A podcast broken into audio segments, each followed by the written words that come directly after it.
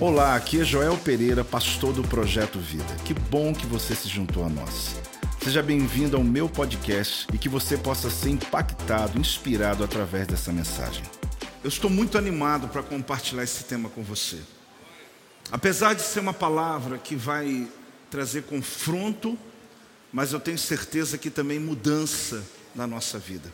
O tema que Deus me entregou para essa semana é quem se importa. Vamos falar juntos? Quem se importa? Mais uma vez? Eu quero falar sobre a história de uma pessoa que normalmente, quando se cita o nome, logo vem a lembrança da traição.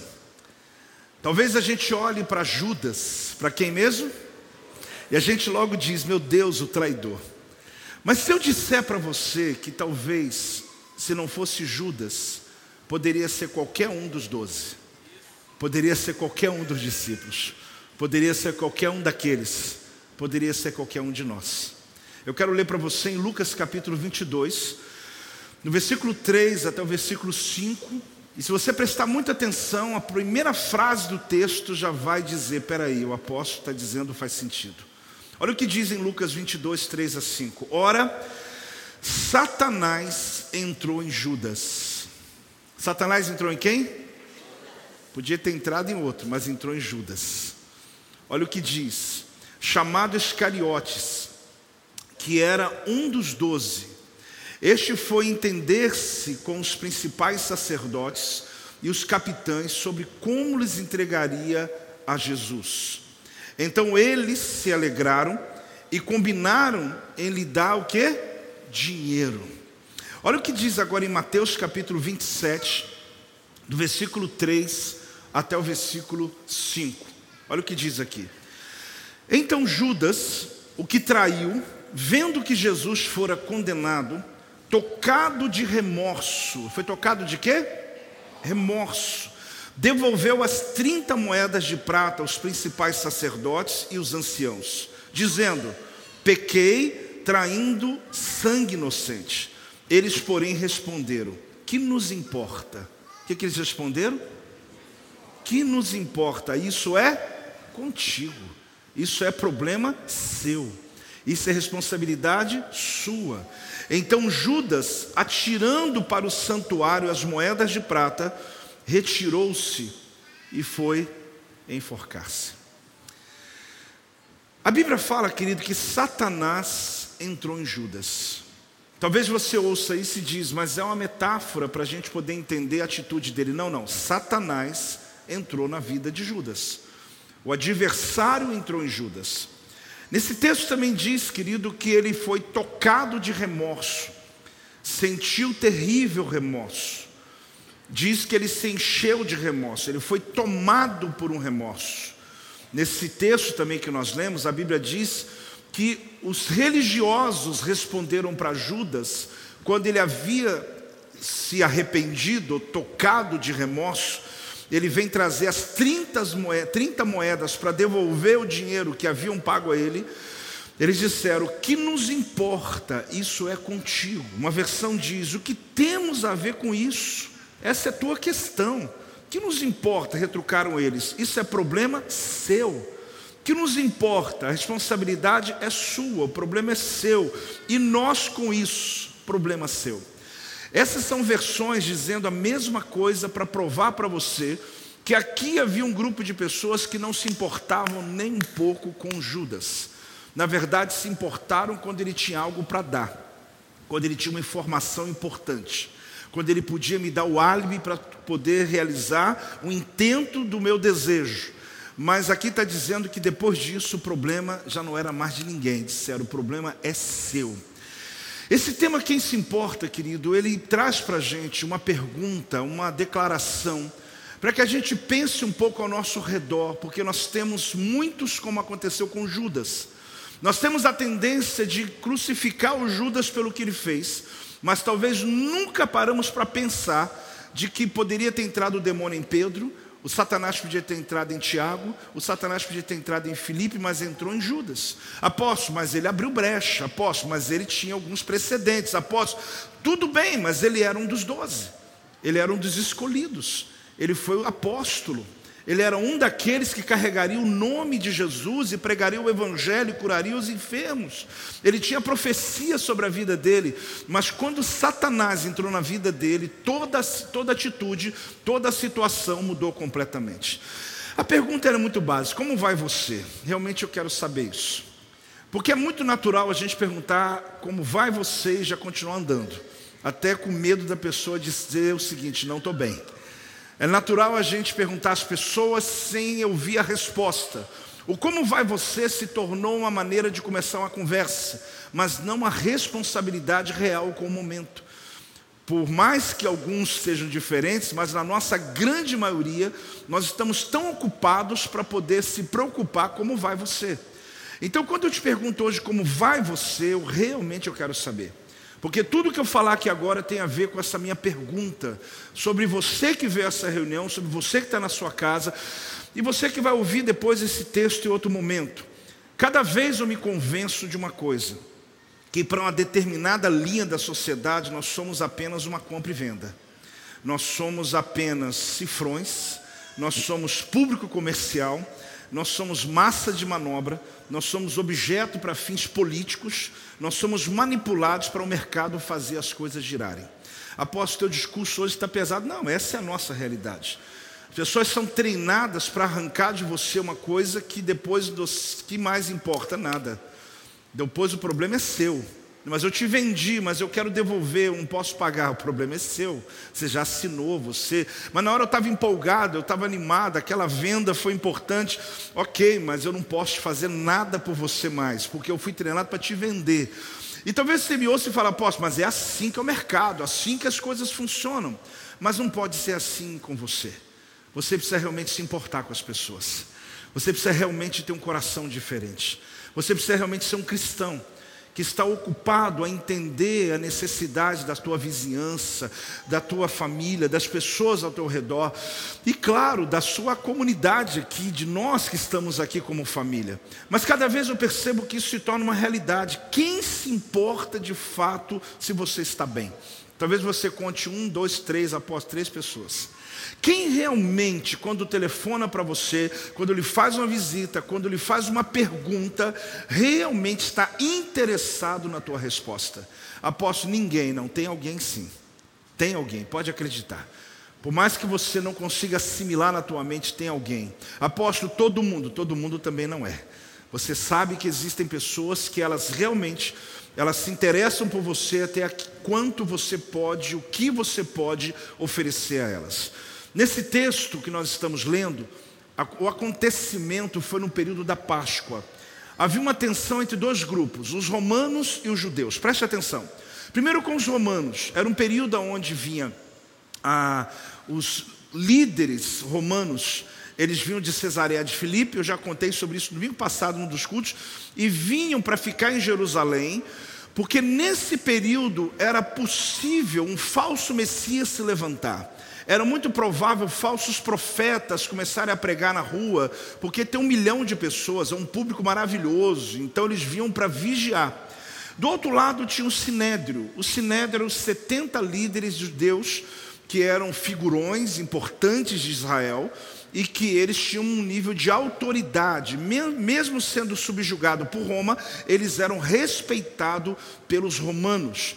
Então, esse grupo do Sinédrio, eles ficavam preocupados no mesmo nível, e especificamente eles estavam procurando Jesus. Eles queriam Jesus, eles queriam encontrar esse homem pelo qual havia quebrado o Shabat, havia quebrado algumas leis, segundo eles, e que eles queriam aniquilar o ministério, paralisar o ministério de Jesus.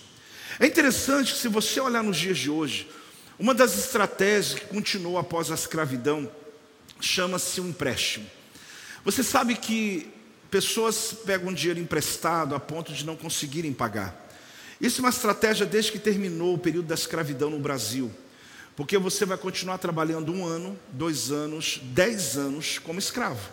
Porque você trabalha só para poder pagar o juro daquilo que você nunca poderia ter conseguido pegar, porque o teu, o teu, o seu crédito não poderia suportar aquele pagamento. Você podia pegar até um valor e você pegou quatro vezes mais, cinco vezes mais, e você se torna um escravo. Você é livre, como você diz, porém você é um escravo.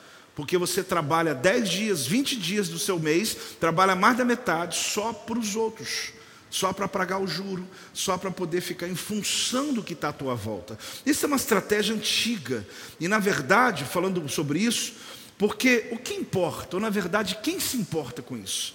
A grande pergunta é essa: quem se importa?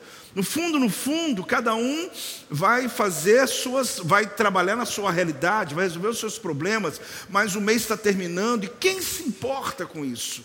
Essa é a grande pergunta. A história sobre Judas, querido, ela vai nos ajudar a entender muito bem. Primeira coisa, Satanás entrou em Judas. Dá para falar isso aí? Satanás entrou em Judas. Está no texto. Satanás ele aproveitou a falta de fé sincera avareza, inveja, revolta e possuiu Judas. Quando eu digo que poderia ser qualquer um dos doze, poderia, mas ele era o campo mais minado, ele era a pessoa mais, mais acessível, era o que estava mais pronto para poder ser dominado por aquele demônio. Por quê? Porque havia um intento, havia um propósito, havia um projeto. Os religiosos queriam encontrar Jesus. Eles já haviam desistido, porque naquela Páscoa, aquele milhão de pessoas a mais dentro de Jerusalém, a possibilidade de encontrar Jesus no meio de tantos falsos também que haviam, era impossível. Mas a Bíblia diz que Judas facilitou, Judas adiantou o processo. Após a possessão demoníaca, diz a Bíblia que ele foi se entender com os religiosos. Ele foi na reunião dos 70, chamado Sinedrim aonde ele entra e ele agora entrega Jesus. Ele diz para eles: Olha, eu vou entregar Jesus para vocês. Eles conversaram entre eles, decidiram um valor: 30 moedas de prata, que é o valor de um escravo. E entregaram essa moeda, essas moedas para Judas, pagaram ele pelo serviço. E ali diz a palavra que Judas recebe. Agora é interessante porque quando eu digo que pode ser qualquer um, é porque você descobre que aquele que tem uma brecha. A Bíblia diz que Satanás entra em Judas. Quando entrou em Judas, ele foi conversar com os religiosos. Qual a primeira atitude depois dele ficar endemoniado? Conversar com religiosos. Porque na verdade você percebe que existe um padrão aqui. Existe um princípio aqui muito interessante. Ele se afasta da presença dos discípulos de Jesus, do próprio Cristo, e ele agora vai andar com pessoas que, pelo contrário, eles gostam da religião e não de Jesus. O, o cenário não mudou, o cenário continua sendo o mesmo. Porque os religiosos tinham interesses políticos, os religiosos tinham interesse de manipulação, os religiosos eles queriam domínio, os religiosos não estavam nem aí preocupados com pessoas, eles estavam preocupados com autoridade sobre, as pessoas, eles queriam manipular pessoas. Então ali você descobre que esse padrão fica muito claro. Então aqui você percebe que ele se torna um com Satanás.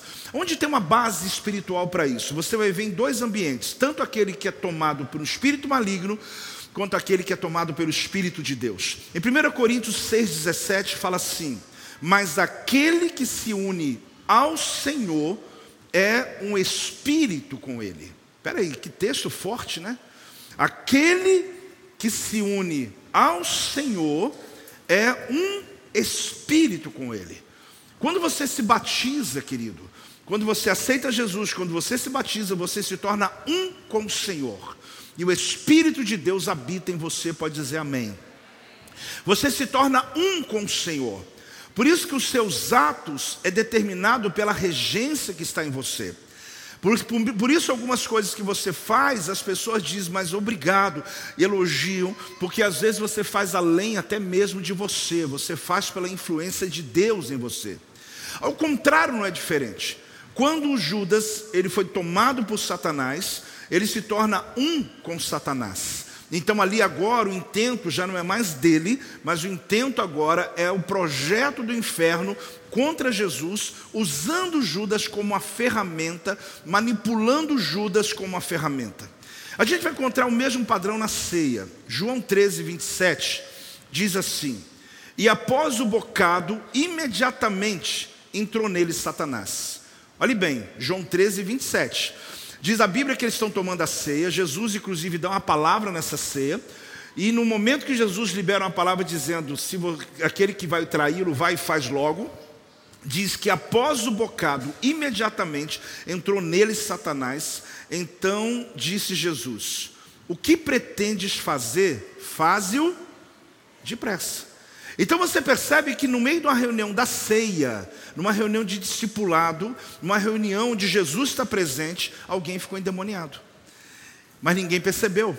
Os colegas de Judas falou assim: "Ah, ele deve ter algum compromisso com Jesus que ele não comunicou para nós". Acredite nisso. Eles, por mais que ouviram aquilo, eles não imaginaram que Judas já estava endemoniado. Judas já estava possuído de um demônio e Jesus olhou para ele e falou: Você pode sair da mesa e pode ir fazer o que você está designado a fazer. Jesus já não estava falando só com Judas, já estava falando com um demônio que estava dentro dele. Porque a Bíblia diz que ele foi tomado por Satanás. Já disse, não é uma metáfora. Então você pergunta o seguinte: mas o que está acontecendo aqui? Alguém chamado por Jesus, alguém que andava com Jesus, alguém que viu milagres de Jesus, ficar endemoniado. É exatamente isso, querido. Poderia ser qualquer um daqueles que desse uma brecha para que Satanás entrasse. Existem algumas coisas que nós fazemos e que a pergunta é: por que fizemos? Aqui você vai descobrir hoje que essa situação de Judas não aconteceu da noite para o dia. Não é uma coisa exatamente assim, ah, de repente alguém estava no culto, aposto que até preocupado agora. Eu estou aqui tomando a ceia, eu fico endemoniado. Não. Eu estou aqui numa célula, de repente um demônio me toma. Não. É um processo. É um, é um processo. Eu vou lhe dar três perspectivas, que elas encontram perspectivas de estudos, ciências diferentes e teologias que eu estudo. Primeira perspectiva é como que entram demônios? Encantamento, obsessão, obstinação, demonização e possessão. Existe um trajeto, um caminho que as pessoas no início não percebem. O encantamento é aquele que você fica tão encantado por algo, por alguém, que você não consegue ver os defeitos, você não consegue ver o defeito da pessoa, da situação, e você não percebe o que está acontecendo ao teu redor. Você fica tão anestesiado que você é tomado por um sentimento que alguém está dizendo, abre os teus olhos, você não está entendendo, e a pessoa, não, você não está entendendo, essa pessoa é muito boa, essa aqui é muito correto, isso aqui está muito certo. Só que o encantamento é só o início. Obsessão, querido, ela quase parece um endemoniamento que a pessoa ela chega a ficar mal educada, ela começa a se envolver e aí vai a obstinação, demonização. É a pessoa que o demônio já está aqui no ouvido. Ó.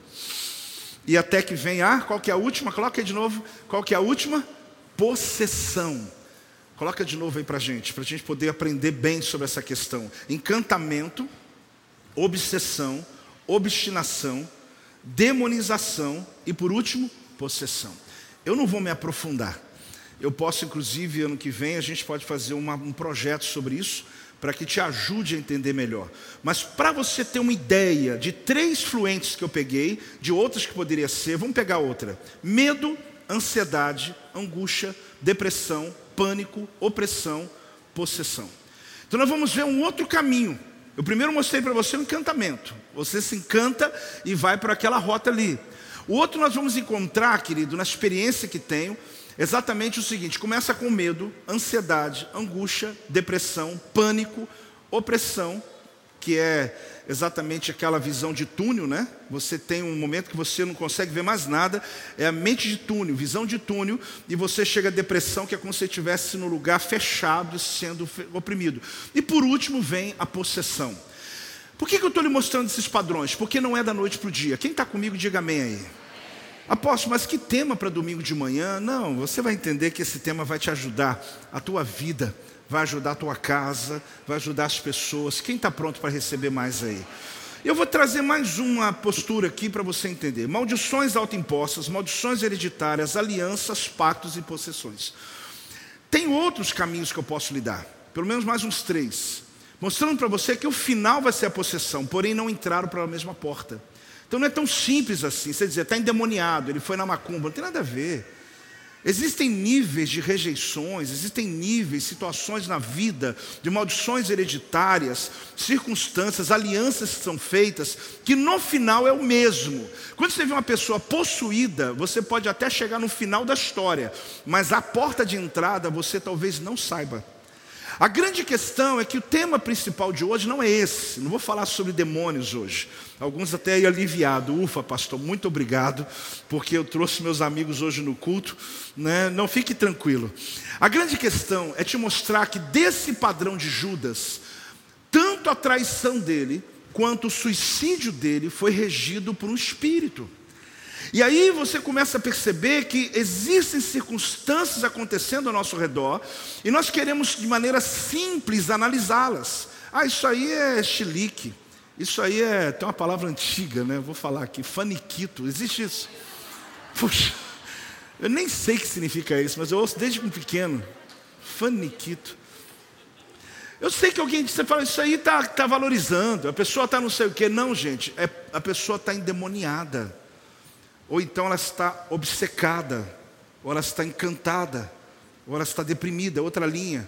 Ela está com angústia, ou ela está com pânico, ou ela tem uma maldição hereditária, ela tem uma maldição autoimposta, ela todo tempo ela está se amaldiçoando, todo dia ela acorda já dizendo, vai dar tudo errado, minha vida é assim mesmo, eu sou uma pessoa incapaz e tal. Ele não tem jeito, são palavras, o mundo espiritual é regido por palavras.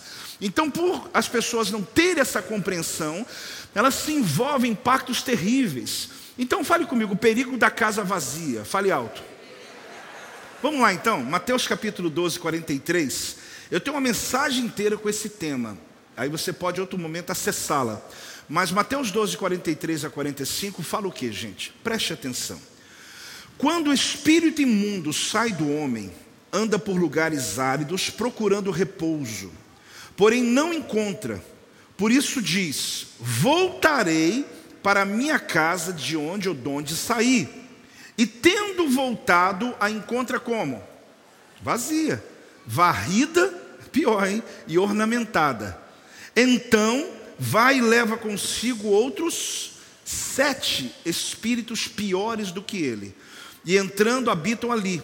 E o último estado daquele homem torna-se pior do que o primeiro. Assim também acontecerá essa geração perversa. Aí você diz, apóstolo, como é isso? É, uma pessoa tem uma experiência tremenda com Deus. Ela vem para a igreja, naturalmente, querido, cai um peso dos ombros, escamas dos olhos. Toda ação demoníaca cai por terra, não importa qual porta entrou, importa que vai sair em nome de Jesus. Por um caminho ele pode vir contra você, por sete caminhos ele fugirá da tua presença. Então, quando você recebe Jesus, querido, você talvez possa não ter a dimensão do que está acontecendo aqui no mundo espiritual. Só que eu recebo Jesus e deixo a casa vazia, eu não dou continuidade eu não tomo atitudes, eu não sigo um processo, porque a salvação é imediata, a santificação é um processo. Então eu preciso da palavra, eu preciso do ensino. Eu não sou obrigado, mas eu tenho que ter inteligência para entender o que? Eu limpei a minha casa e deixei ela limpinha agora. Ah, eu estou tão feliz, olha, estou me sentindo tão leve, só que não se engajou em nada, não se envolveu com nada. Ah, batismo não. Ah, tem umas coisas que eu não vou largar também. E, e você vai seguindo a tua vida. Aquele demônio vai embora. Só que ele vai procurar outro corpo. Ele não vai achar. E ele vai voltar com sete amigos piores do que ele. Isso não sou eu que estou falando, querido, isso é a Bíblia, a teologia. E ele vai chegar, quando ele olha a casa varrida, limpinha, ele vai entrar agora pior. Por quê? O estado daquela pessoa agora, ao invés de ser como antes, vai ser sete vezes pior. Então a gente não entende por que, que algumas pessoas vão num abismo chamando outro abismo. Eles vão numa decadência que piora cada vez mais. Porque ele tem uma experiência com Deus, ele vai para o centro de recuperação, ele vai para para onde, vai para o encontro com Deus, ele vem no culto, ele vai para o encontro de casais, ele quer colocar a vida dele, só que dá dois meses ele quer viver do jeito que ele quiser. Só que ele não compreende que ele fez um desserviço para ele mesmo. Porque ele limpou a casa para o demônio vir agora com mais ira, para tentar acabar completamente com a tua vida. Tem alguém entendendo essa palavra? Diga amém em nome de Jesus. Então qual que é o propósito? É interessante que você aprenda que não dá só para poder viver os benefícios da salvação. É necessário você ter os compromissos do reino. Fale comigo, só os benefícios não dá, mas compromissos também. A gente quer só os benefícios da salvação, a gente não quer os compromissos do reino. Então aqui diz o seguinte: que não basta limpar a casa, temos que preenchê-la através da obra do Espírito Santo. Ah, posso, mas como eu faço isso? É só deixar ele agir. É só abrir o teu coração. Muitas mensagens que eu tenho pregado aqui, eu tenho falado sobre o Espírito Santo de Deus. Agora, a pergunta é muito básica: qual o Espírito que te rege? Vamos falar juntos? Eu quero ler um texto para você, Números capítulo 14, versículo 24.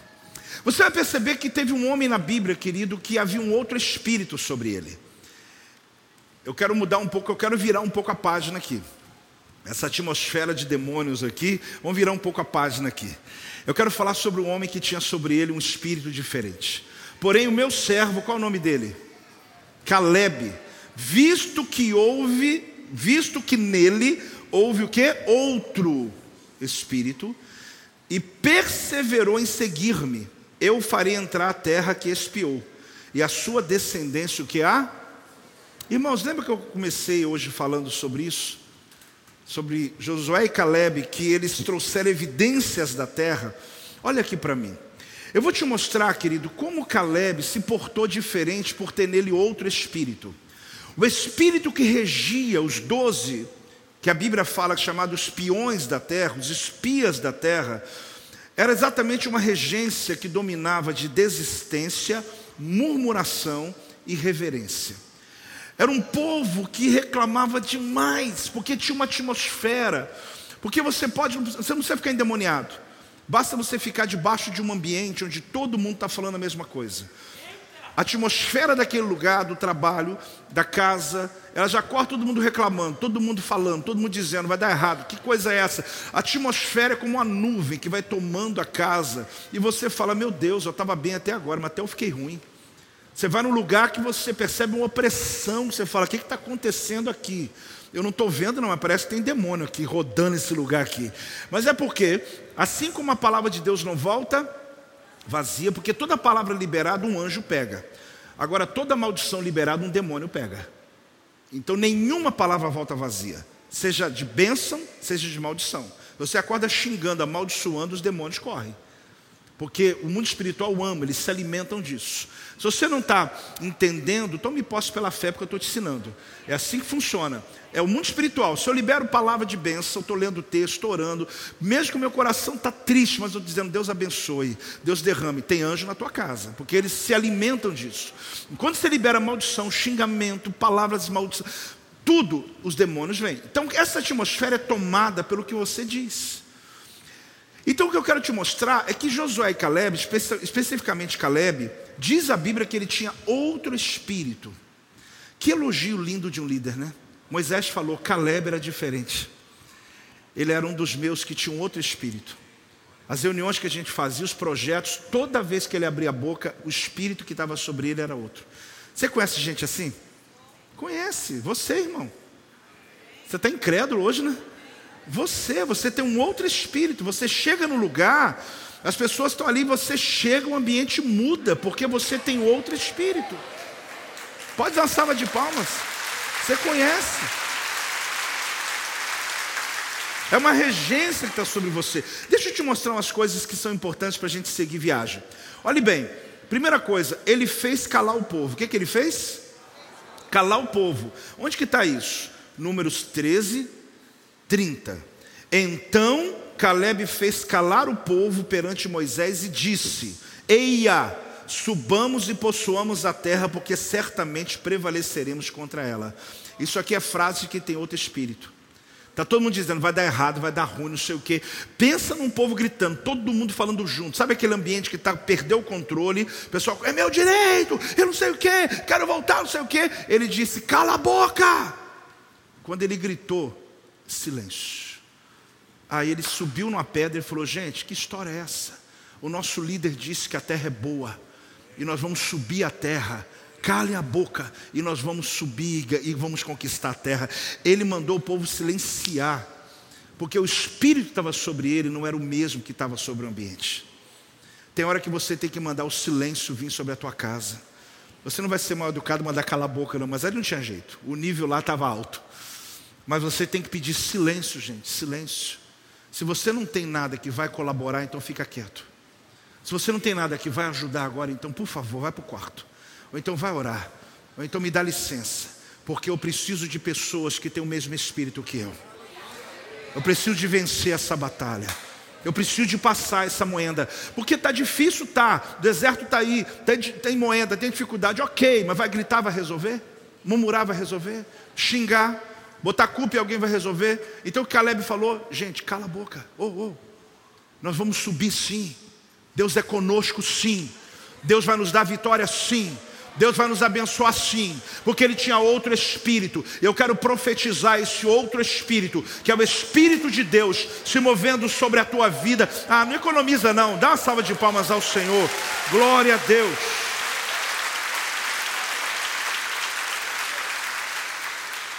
Você sabe o que, que tem outro espírito, que a pessoa que tem outro espírito faz? Números 14, 6. Josué, filho de Nun e Caleb, é, Josué, filho de Nun, e Caleb, filho de Jefoné, dentre os que espiaram a terra, rasgaram as vestes.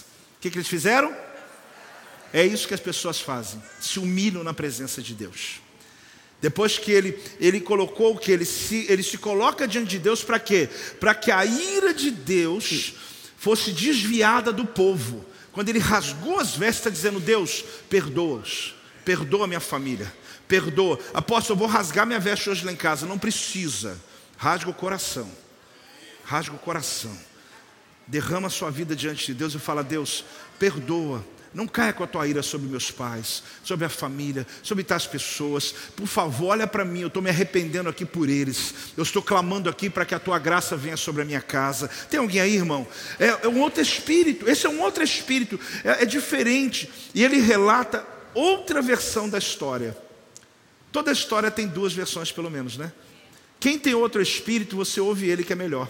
Porque diz a Bíblia em Números 14, 7 assim: E falaram a toda a congregação dos filhos de Israel, dizendo: A terra pelo meio da qual passamos a espiar é terra muitíssimo boa. Pega relatório com a pessoa certa, porque podem duas pessoas ir no mesmo lugar e contar duas histórias diferentes. Então escolha antes quem você vai ouvir, e o outro você diz: Muito obrigado, passei, e vai ouvir quem tem outro espírito. Porque ele pode estar no mesmo lugar, mas ele vai te dar uma perspectiva completamente diferente. Você está entendendo o que eu estou falando? Tudo muda na sua vida, tudo muda na sua casa, tudo muda na sua empresa, tudo muda no ministério, tudo muda na célula, tudo muda quando você. Ah, mas essa pessoa está vivendo fora da realidade, não, ela está vivendo na realidade do céu. Caleb era um homem que tinha o Espírito de Deus, é isso que define. Nós estamos estudando a história de Judas, e na história de Judas, diz a Bíblia, que ele foi possuído por Satanás. E você viu que a primeira coisa que ele foi, fez foi buscar os religiosos. Ele foi tomado pelo desespero. Fale comigo, tomado pelo desespero. Após o que ele fez, veio um remorso. Judas não acreditou que aquilo ia até o fim, porque Jesus sempre saía, Jesus sempre safava, Jesus sempre tinha um jeito. Só que Jesus não fugiu, Jesus foi condenado. Quando ele viu que Jesus ia morrer mesmo por causa da traição dele, ele falou: Olha o que eu fiz. Eu entreguei meu melhor amigo, porque Jesus era amigo dele. Eu entreguei pessoa que me confiou em mim, alguém que nunca ninguém confiou e ele confiou em mim. Ele foi tomado por um remorso, diz a Bíblia, mas não por arrependimento. Porque Pedro, ele negou Jesus, mas ele se arrependeu de verdade, diante de Deus e das pessoas. O remorso ele só foi até as pessoas que ele queria falar, mas não falou com os discípulos, não falou com os amigos, não falou com ninguém, porque remorso não é arrependimento. É interessante que remorso é desgosto por ter sido pego em fragante. Isso é remorso. É a pessoa que chega até você com remorso, mas ela não está disposta a mudar de vida. Quem está aí? Porque o arrependimento é diferente. Eu confesso o pecado, eu decido mudar e eu mereço ser perdoado. A questão do remorso é que ele está ali triste, porque de alguma maneira ele foi descoberto. Ele não procurou os apóstolos, porque ele podia ter procurado, ele podia ter arrumado aquela história da vida dele, e a pergunta é essa: que tipo de remorso desse aqui causa desespero? Como pode alguém tão perto assim se perder? Deixa eu fazer essa pergunta de novo, gente. Isso me faz assim ficar muito é, não ocupado, não, não preocupado só, mas atento. Como pode alguém tão perto assim se perder? Porque a gente, quando vê Judas, pensa assim: ah, o Judas, não, era alguém perto, ele era o apóstolo. Estou falando de alguém de autoridade. A Bíblia diz que ele devolveu, ele fez o quê? É uma boa atitude. Atirando para o santuário as moedas de prata. Porque quando ele foi devolver para o sacerdote, sabe o que eles falaram? Isso é problema seu, meu amigo. Porque até ontem, a gente, até agora há pouco, a gente queria você perto da gente porque você tinha informação que era importante para nós. Mas agora, quem se importa com você? O mundo não mudou, querido. A grande pergunta é quem de verdade se ocupa e se importa com a sua, com a sua felicidade. Porque às vezes nós tratamos mal aqueles que de verdade nos amam. E às vezes ficamos encantados com pessoas que só estão usando a gente. E a gente acha, não, é de verdade, isso aqui é meu amigo mesmo do peito, é o meu amigo até acontecer a primeira crise, até acontecer o primeiro impasse da tua vida, todo mundo foge, ó, e ficam aqueles que realmente estão com você. Apóstolo, a palavra está pesada hoje? Não, está não, está linda. Quem está recebendo aí? 30 moedas de prata, 113 dias de trabalho. É um bom pagamento, mas comparado ao que ele entregou, é uma merreca. Então, quando ele olhou para aquele dinheiro, ele falou: Meu Deus, por 30 moedas de prata, 100 dias de trabalho, eu entreguei meu melhor amigo.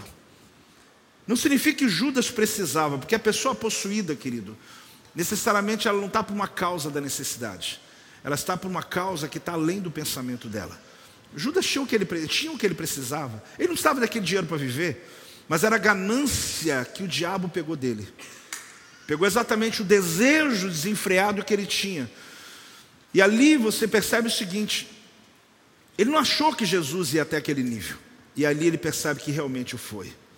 A resposta dos religiosos foi: a responsabilidade é sua. Vamos falar juntos?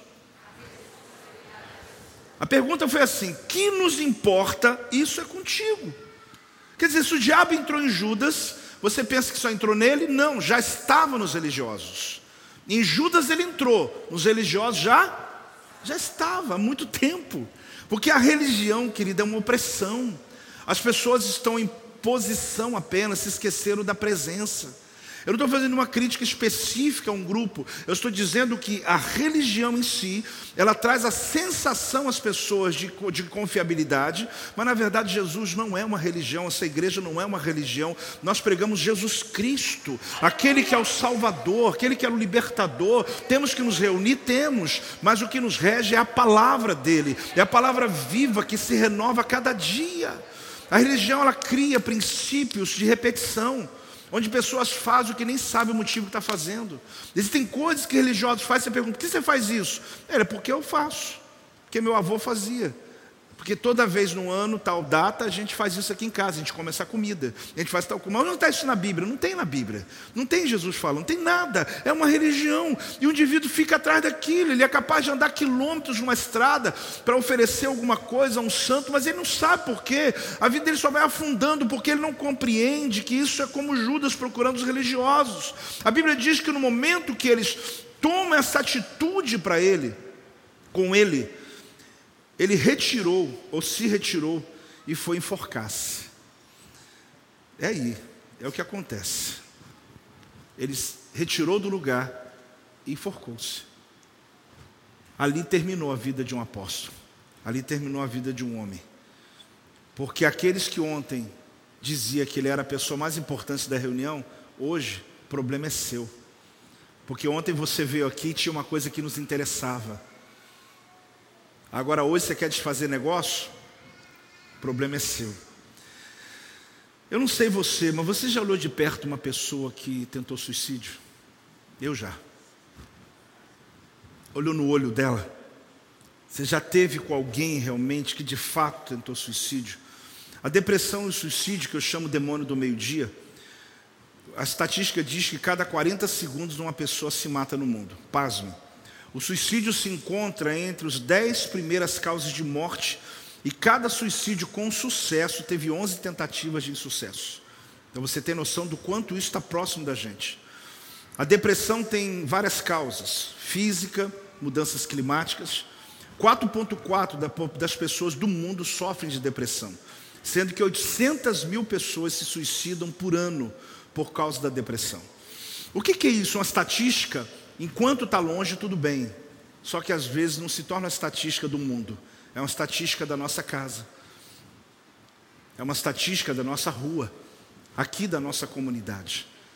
Eu quero que você assista três vídeos, na verdade, um vídeo só. Um vídeo que vai lhe dar alguns minutos, que vai valer muito a pena.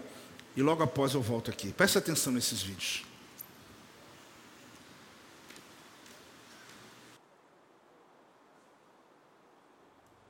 Olá, eu já testemunhei alguém tentando cometer suicídio.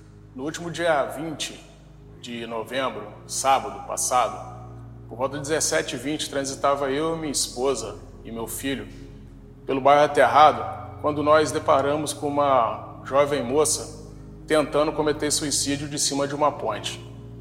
No vídeo é possível ver os policiais militares se aproximando e, no fundo, o momento exato de quando a mulher é salva por um sargento paisana que passava pelo local.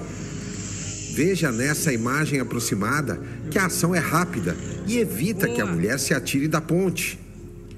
E naquele momento que estava ali com a minha família, foi um momento que Deus tocou no meu coração e pediu com que eu fosse até lá e salvasse aquela vida. Estávamos eu e minha família deslocando para um encontro familiar, mas eu não podia deixar de interceder aí naquela tentativa do inimigo de ceifar aquela vida. Comentei com a esposa, falei, amor, temos que tomar uma atitude nesse momento. Só que era um momento que era uma situação muito delicada. E eu pensei, o que fazer? Mas com a ajuda de Deus, eu fui orando, minha esposa foi intercedendo e eu tentei uma aproximação daquela pessoa para que eu pudesse trazer para ela palavra de fé, palavra de conforto, para que pudesse tentar fazer com que ela não cometesse aquele suicídio. E assim eu fiz. Fui pedindo a Deus que pudesse me dar sabedoria, pudesse me dar tranquilidade, pudesse me dar estratégia e pudesse me dar rapidez para que eu pudesse agir antes que ela cometesse o suicídio. Fui me aproximando dela, fui falando palavras de conforto para ela, palavras de fé, fui tentando amenizar aquela situação, porém o inimigo estava furioso e ela, em momento algum, deixava de sair daquela posição que ela estava de perigo iminente. Quando ela, no momento de descuido, ela desviou a sua atenção para os policiais militares que estavam chegando no local, eu, com uma certa rapidez, fui e consegui resgatar ela daquela situação que ela estava de estar pendurada no peitoral lá da ponte.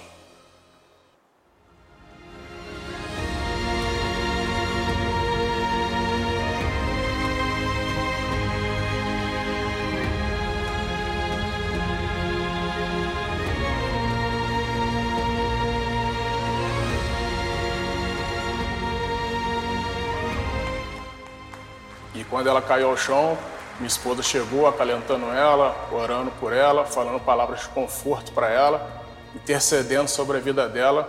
E graças ao nosso Senhor Jesus, aquela vida foi salva. Eu sou Leandro Lessa, sou policial militar, sou membro da Igreja Projeto Vida em Volta Redonda.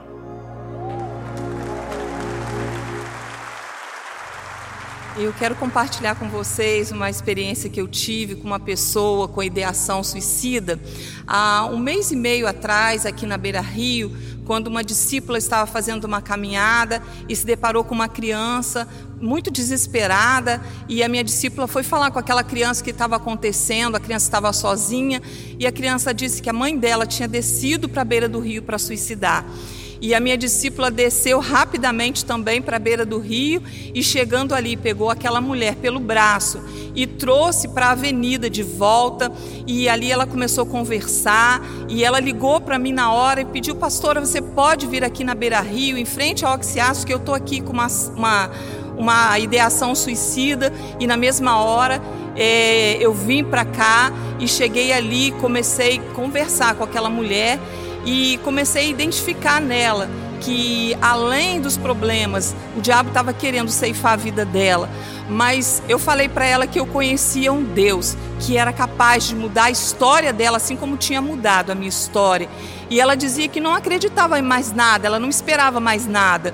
E a gente foi conversando, eu fui conversando com ela, o Espírito Santo foi tomando aquele lugar e nós fomos nos afastando do rio, nos afastando do rio, até que conseguimos colocá-la dentro do nosso carro com a filha e fomos para um lugar seguro aonde podemos dizer para ela que Deus muda a história. Deus é Deus de novas oportunidades e ela acreditou na nossa palavra. E naquela, naquele dia nós convidamos para estar na igreja. No domingo ela estava aqui na igreja conosco. Logo em seguida, na terça-feira, no Vida Contagiante.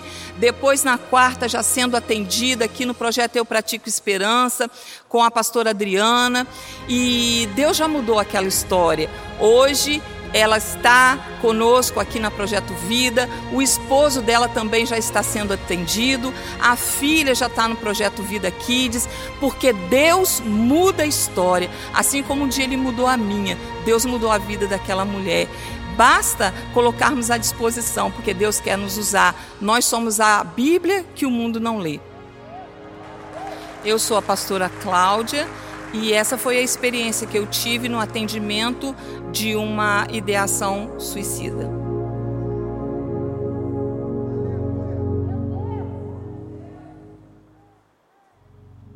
A minha experiência com uma tentativa de suicídio foi com uma jovem de 16 anos, aqui na Ponte Alta, na ponte.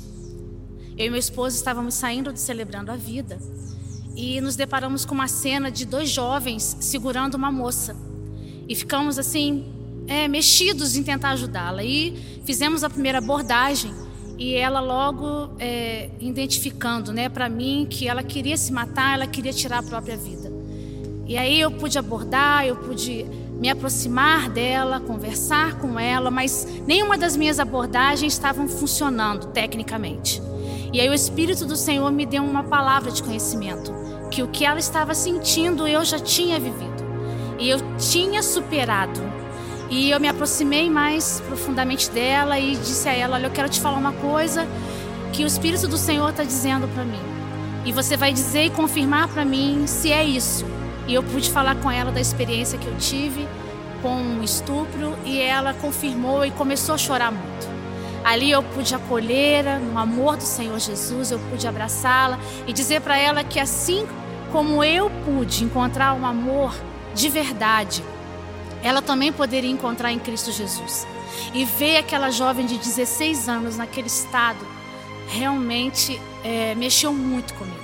E poder ajudá-la a partir desse toque do Espírito foi fantástico para mim. Ali eu pude estar com ela, falar desse amor e automaticamente ficamos esperando que os bombeiros chegassem para socorrê-la, para levá-la. E no outro dia, a mãe dela fez contato comigo, me agradecendo por ter salvo a vida da filha dela. Naquele momento que ela tinha ali, né, naquela ponte, tirar a própria vida, a tentativa de tirar a própria vida. Ela estava de joelho pedindo a Deus que enviasse um anjo para socorrer essa filha. E ela queria muito me agradecer por isso. Nós marcamos aqui na igreja. Ela veio para o culto com a filha. Ela se entregou a Jesus. Elas caminham na presença do Senhor. E essa é minha experiência. Nós somos a carta viva do Evangelho e poder transformar vidas. Esse é o nosso chamado. Eu sou a Jaqueline e eu tive uma experiência com uma ideação suicida.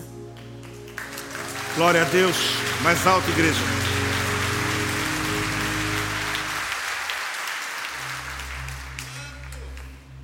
Você sabe que quando Judas se suicidou, a gente nunca pegou os detalhes dessa história, mas Pedro fala sobre isso.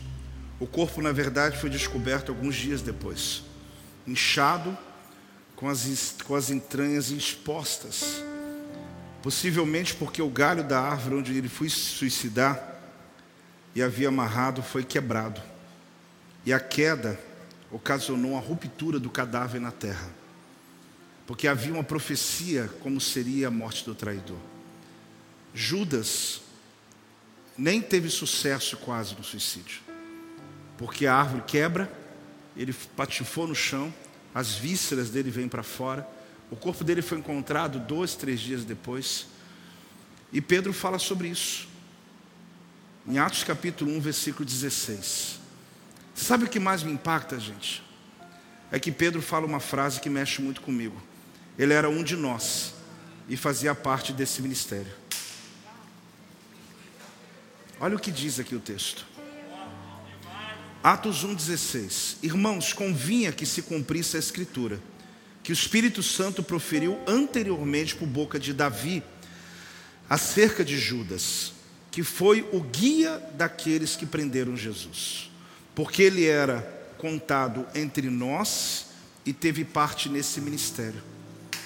Ele era um de nós. Ele fazia parte da nossa equipe.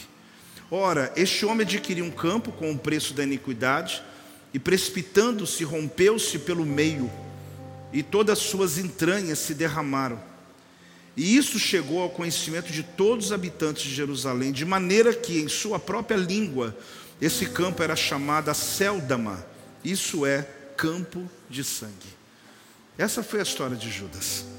Ele saiu dali e a Bíblia fala, enforcou-se. Não, mais do que isso. Ele da espatifou no chão, suas entranhas, ele deve ter sofrido por horas. E quando acharam o corpo dele, já estava já completamente deformado. Mas Pedro diz assim: ele era um de nós, ele fazia parte nesse ministério. Mas porque Satanás entrou nele, gente. Satanás entrou nele porque foi um encantamento, uma depressão, uma maldição hereditária. Houve uma porta de entrada. Só que essa porta foi alimentada, alimentada, alimentada, até que ele foi possuído. E até que você ouviu aqui três casos. Você acha que são só esses três? A gente teve que escolher, porque são vários. No último batismo, uma das pastoras falou: Apóstolo, está aqui, ó, está aqui, ó. Eu sabia o que ela estava dizendo. Uma jovem, tentativa de suicídio. Eu converso com ela, fui conversando com ela, conversando, consegui para passar para uma pastora. Essa jovem foi alcançada. Aí ela veio para a igreja, acompanhou. No último batismo, a, a pastora falou: é essa aqui, ó. Essa aqui agora não se suicidou, ela está com a gente.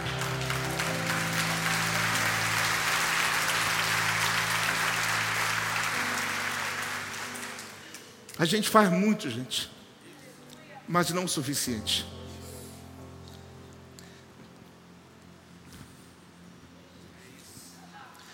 A gente tem trabalhado muito mas dá para fazer mais. Se você fizer a sua parte, dá para fazer mais. Porque ao nosso redor, querido, está mais próximo do que você imagina. Tem gente dentro da sua casa, tem gente à sua volta. Ministério, querido, não tem nada a ver com status, não tem nada a ver com nome de apóstolo, pastor. Ministério é paixão. Tira da tua cabeça que ministério é, é, é posição. Tem que aparecer em algum lugar, alguém tem que te reconhecer. Ministério é fazer o que Deus mandou você fazer, amar as vidas. Você não precisa ir para a África para fazer isso, me perdoe. Você não precisa ir lá para a Rússia. Você pode até ir, eu mandei já muitos, mas a questão não é essa. Aqui, ó, quando você sai na rua, essas pessoas estavam saindo do culto, gente. Os que eu já, já tratei foi assim, situações que você não espera, na rua. Você para, de repente você se depara. Por que, que a gente dificulta tanto? Suicidar-se é desistir de viver. Acredite, tem muitos agora me ouvindo que, mesmo que não pararam de respirar, pararam de sonhar. São suicídios, são pessoas desistidas. Então agora você tem que entender uma coisa: esse texto é como uma pergunta que eu lhe faço: Quem se importa? E a minha resposta é: Eu me importo. Eu me importo. Eu não sei qual é a tua resposta, mas essa hoje é a resposta da igreja. Porque eu comecei perguntando quem se importa. Fale comigo, eu me importo. Eu me importo. Apóstolo, mas eu tenho tantos problemas, mas você não está entendendo tem piores do que você. Eu me importo. Se ponha de pé, igreja. Eu me importo. Eu me importo. Eu me importo. Eu não tenho mais o que dizer a você. Eu só digo a você uma coisa. Se alguém se importa com você, é Jesus. E aqueles que são regidos pelo mesmo Espírito de Jesus. Essas pessoas que têm um outro Espírito, elas não têm interesse, querido. Elas não têm interesse em nada que você pode oferecer. Elas só querem ajudar você. Elas não estão dizendo, você tem algo para me dar? Você tem algo para me pagar? Você tem algo para me oferecer? Não, aqui não. Nós não estamos preocupados com o que você tem para oferecer para nós. Nós importamos é com a tua vida. Nós importamos com a tua casa, teu filho deprimido lá na sua casa, tua mãe que está deprimida. Nós estamos preocupados com aqueles que estão ao seu redor e que estão morrendo sem Jesus. Eu me importo. Mas não dá para fazer sozinho. Não dá para a gente fazer isso sozinho. A gente precisa de uma igreja apaixonada. A gente precisa de uma igreja engajada. Não tem nada a ver se eu tenho um mês de igreja, dez anos de igreja. Se você tem Jesus dentro de você, você tem o poder da transformação. Eu me importo. Eu quero orar, querido. Eu quero orar. Ame as pessoas, querido. Ame as pessoas.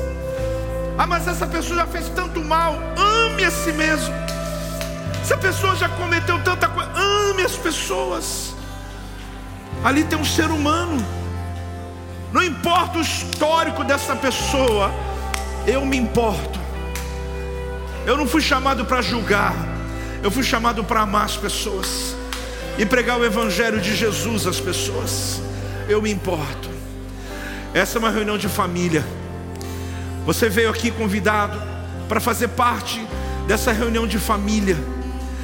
Mas eu quero convidar você que veio aqui a essa reunião, que talvez veio apenas para cumprir uma agenda, talvez você veio aqui, ou até frequente esse lugar. Ah, querido, hoje Deus quer mudar a tua vida, hoje Deus quer mudar a tua história, Deus quer plantar uma semente da alegria e esperança para aqueles que já não têm mais. Olhe comigo assim, igreja Senhor Jesus, muito obrigado, porque eu fui alcançado pelo teu amor, pela tua palavra. Eu me entrego, Jesus, a ti. Eu me entrego, Jesus, ao teu amor. Jesus, tu és a razão da minha vida. Jesus, tu és o meu Senhor. Tu és o meu Salvador. Jesus, eu te recebo. Assim eu oro em teu nome. Eu quero orar por você que fez essa oração comigo pela primeira vez e hoje você está dizendo: Eu quero esse Jesus. Você pode estar nos visitando, você pode estar aqui por outro motivo. Acene para mim, eu quero conhecer você. Quantos aqui?